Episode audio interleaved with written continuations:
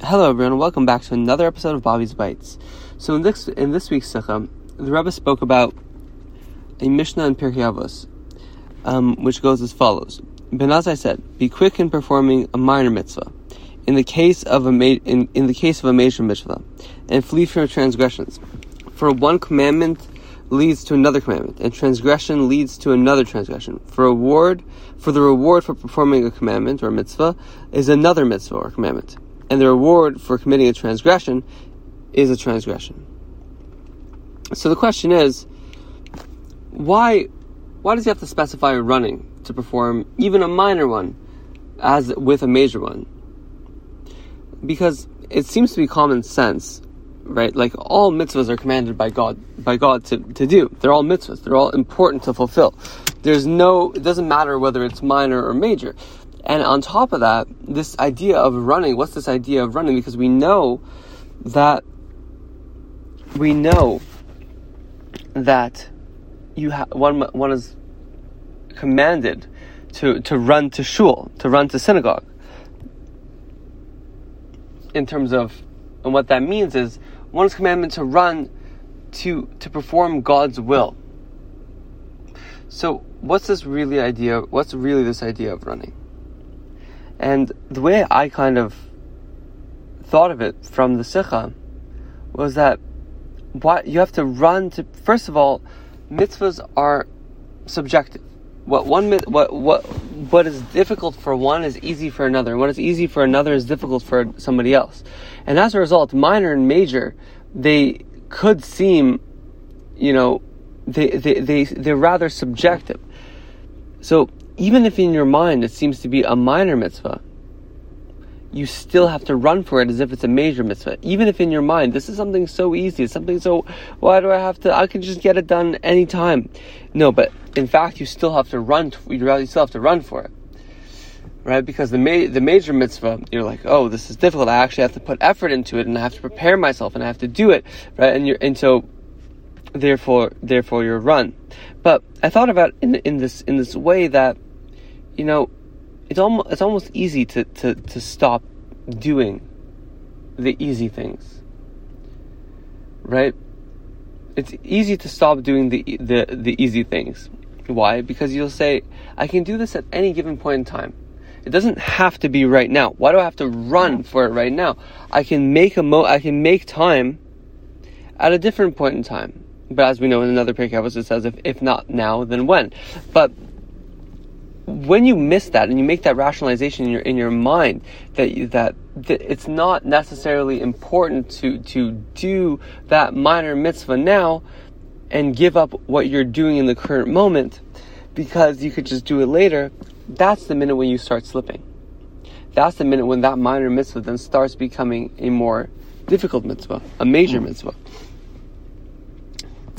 To the extent where later when you're when you when things have piled on, now that minor mitzvah, that that that that thing that was so easy to do is now very difficult because now you don't have the time. And and more than that, you don't have the willpower or the motivation to do it. And so what happens through this compromise of, uh, of doing and lack of fervor and vigor and desire and passion to do a mitzvah or, or to do something that's easy for you is that it eventually becomes harder, that your discipline becomes lower, your, your, your, your ability to overcome some sort of immediate pleasure for, for some something that is not as pleasurable or at, not as pleasurable in the for the media right now for something good that was later to come becomes much more difficult. And then this is another lesson. So that running becomes a a a recipe and a formula for also doing good. And so both these kind of dynamics seem to tell us of a mode of living and a mode of being that is beneficial and proper and and sets us up for success. Why?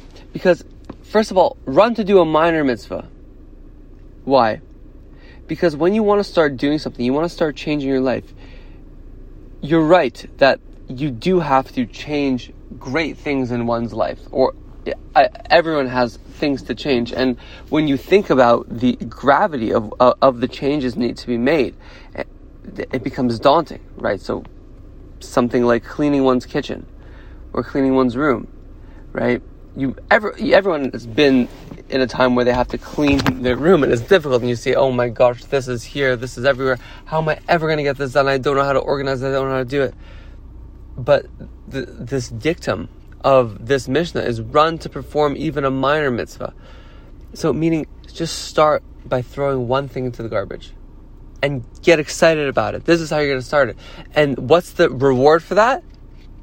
The reward is another mitzvah. The reward for doing a minor mitzvah is another mitzvah. That means you bite off a small piece. You bite off a small piece. You run. You're excited about it. And then you're given the, the ability and the capacity and the motivation to then perform another thing because productivity begs productivity. When you wake up in the morning, you start getting things done, then the whole day is productive. It's like a rolling ball that can, that continues going. It's, it's self-repelling. It, it has momentum. But when it becomes difficult, or rather you, you, you get, you, you give in to the difficulty and you don't run to perform the, the minor mitzvah and, and allow the minor mitzvah now to take hold of you, then that, that on the contrary, it begets, God forbid, stagnation. And then stagnation begets further difficulties, which could lead to, God forbid, sin or transgressing. So in this mode, you have a you have a double-edged sword here. You have the that running to run to do a, to do a, a, minor a minor mitzvah because that will ultimately run to do a minor thing. Start with a small task. Don't bite off more than you can chew because when you bite off more than you can chew, you choke. God forbid. There was there's a great line in, in one of these shows that I like. It's um, this advertising agent has a meeting with Conrad Hilton, the guy who owns Hilton Hotels, and so Hilton asked him, he said, "What do you want?" He said, "Honestly, I'd like a shot of your business at your business." Then Hilton responds to him and says, "When somebody like me asks you a question like that, you better think bigger."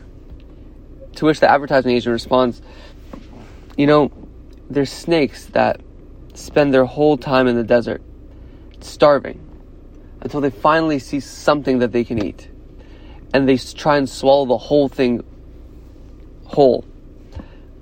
And what ends up happening is that they choke and die. And so the lesson for that is when you bite off more than you can chew, you go straight shooting for the stars while it is commendable and it's beautiful and it makes sense and you and you want to do that and we and, and you want to ideally be there you start by running running to do a small thing that will get you to that point. and then further how do you maintain your, your state and, and, and, and, and, and propel your growth from not slipping down, God forbid, but continue your growth up is also by the same token, by doing the small things. They might seem small. And, and, and when you become good and you become, um, um, competent and proficient at a given task or, or, or a thing at work or a thing in your life. Let's say it might be the gym where, where this becomes something that is a thing of habit, right? And it, it becomes taken for granted. And then when you take it for granted and you say, you know, I don't really need to, need to do this because, because I'm, I'm already past that level. As soon as you start thinking like that, that small thing that's something that you just gave up the opportunity to then succeed and grow forward and build yourself up. Because that small thing is not a small thing. Rather it's like an it's like a wound. You're right. A wound is a, a small wound is a small wound. But just like a big wound you have to clean it. You have to protect it. You have you ha- you have to sanitize it. Because the small wound can become as infected and as difficult to cure and as problematic as the biggest of wounds. And so the, the, so the same way you protect yourself by doing what you can.